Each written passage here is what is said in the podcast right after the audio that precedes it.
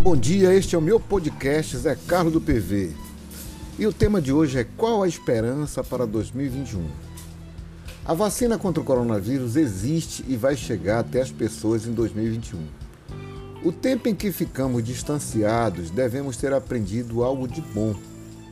Se aprendemos, este aprendizado deve nos ajudar a construir o futuro. O futuro econômico e do desenvolvimento deve ser de solidariedade e de amor ao próximo. Só assim poderemos ter esperança num mundo melhor. Esta esperança deve ser estendida a todas as espécies vivas, nossas parceiras de viagem. Cuidar das pessoas e do planeta será decisivo para o novo normal. Neste novo normal não tem espaço para o lucro desmedido, para o egoísmo, para o consumismo e nem para a devastação da natureza. A lição foi dada, a vacina chegará, mas a nossa responsabilidade com o futuro é que nos fará acreditar com esperança no mundo melhor.